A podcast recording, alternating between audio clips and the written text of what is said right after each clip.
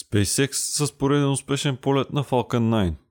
Европа Клипър въвлечена в бюрократична война, потайнствен нов играч на пазара на мини носителите и Vector Space с първи орбитален полет през 2018. Всичко това и още в епизод 3 на Без News. Петъчния бюлетин от света на космоса.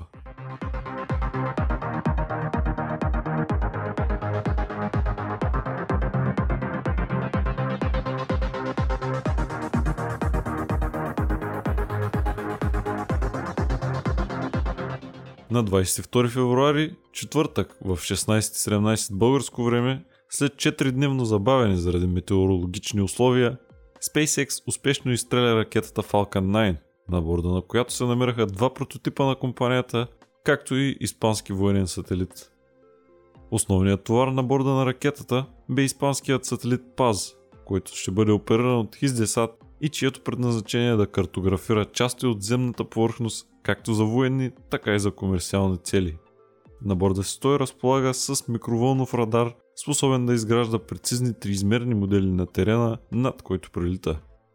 Интересно е да се отбележи, че първоначалният план на Хиздесат бе сателита да бъде изстрелян от руския космодром Ясни или казахстанския Байконур на борда на украинския носител Днепър, но след избухването на военния конфликт между Русия и Украина, операторът трябваше да избере нов носител, като се спря именно на ракетата на SpaceX.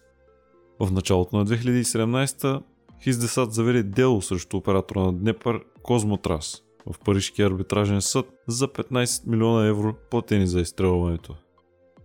Вторичният товар на Falcon 9 пък съставяше първите два сателита от съзвездието Starlink – чрез което Илон Мъск и неговият екип планират да създадат мрежа с глобално интернет покритие, не разчитаща на междуконтинентални кабелни връзки.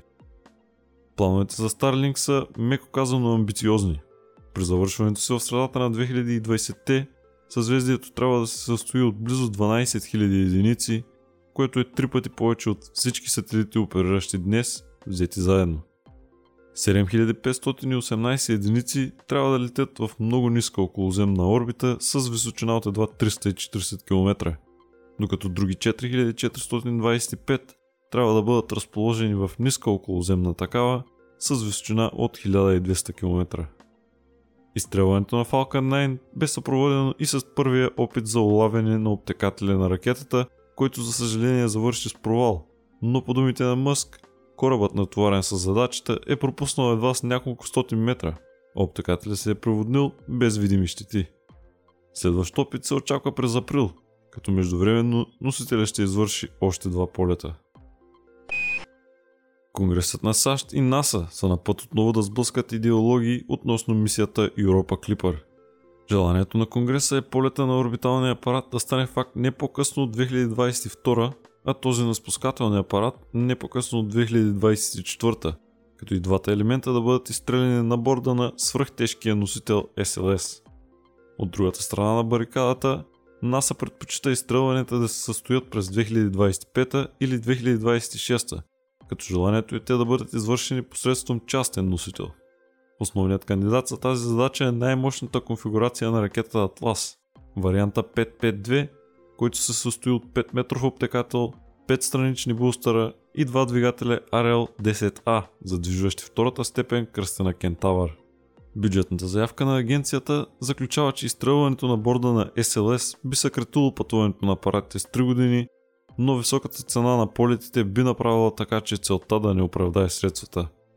Най-новите финансови модели определят цена от близо милиард долара за всеки полет на Space Launch System – докато оценката на НАСА за максималната цена на полет с частен носител се равнява на 432 милиона долара с възможност тя да спадне допълнително в зависимост от развитието на пазара на тежки носители. Falcon Heavy също е на картата, но в случай, че изстрелването бъде насрочено за 2022, ракетата на SpaceX надали ще успее да получи нужната сертификация от агенцията за извеждане на научни мисии. За справка, Falcon 9 лети от 2010 година а получи своя сертификат преди по-малко от две седмици. Друга опорна точка в предложението на НАСА е, че отделянето на полети на SLS за Европа Клипър би разместило графика за изграждане на близколунната станция Deep Space Gateway, този начин нарушавайки стратегията на Белия дом за оставени човешки стъпки на повърхността на Луна преди 2300. Отговора на това кога и с кой носител ще лети Европа Клипър ще стане ясен в края на 2019, когато трябва да бъде завършен финалния преглед на дизайна на мисията. Потенствен нов играч в сектора на мини носителите бе забелязан по случайност от новинарски хеликоптер кръжащ над град Аламида, Калифорния. Облитайки индустриалната зона на града, екип на телевизията ABC7 се натъкна на вече завършил тест на мини носител, върху който липсваше каквато и да е маркировка. След като репортери на Земята се свързаха с някои от хората на обекта, името на компанията бе съобщено като Stealth Space Systems – фирма, която има действителен профил в професионалната социална мрежа LinkedIn. Но историята не приключва тук. Ден след излизане на репортажа относно дейностите на Stealth Space Systems, сайтът Parabolic Arc пое историята и след кратка справка с регистъра за наематели на сгради в индустриалната зона се натъкна на истинското име на наемателя – Astra Space. Компания разработваща 12 метров мини носител кръстен Astra – разполагащ с товарен капацитет от 100 кг до ниска околоземна орбита. Причината за потенциалността на малката компания за сега остава неизвестна и все така озадачаваща, тъй като всички документи свързани с найема на бившата военноморска база са публично достояние. Линк към един такъв документ ще откриете в описанието на епизода.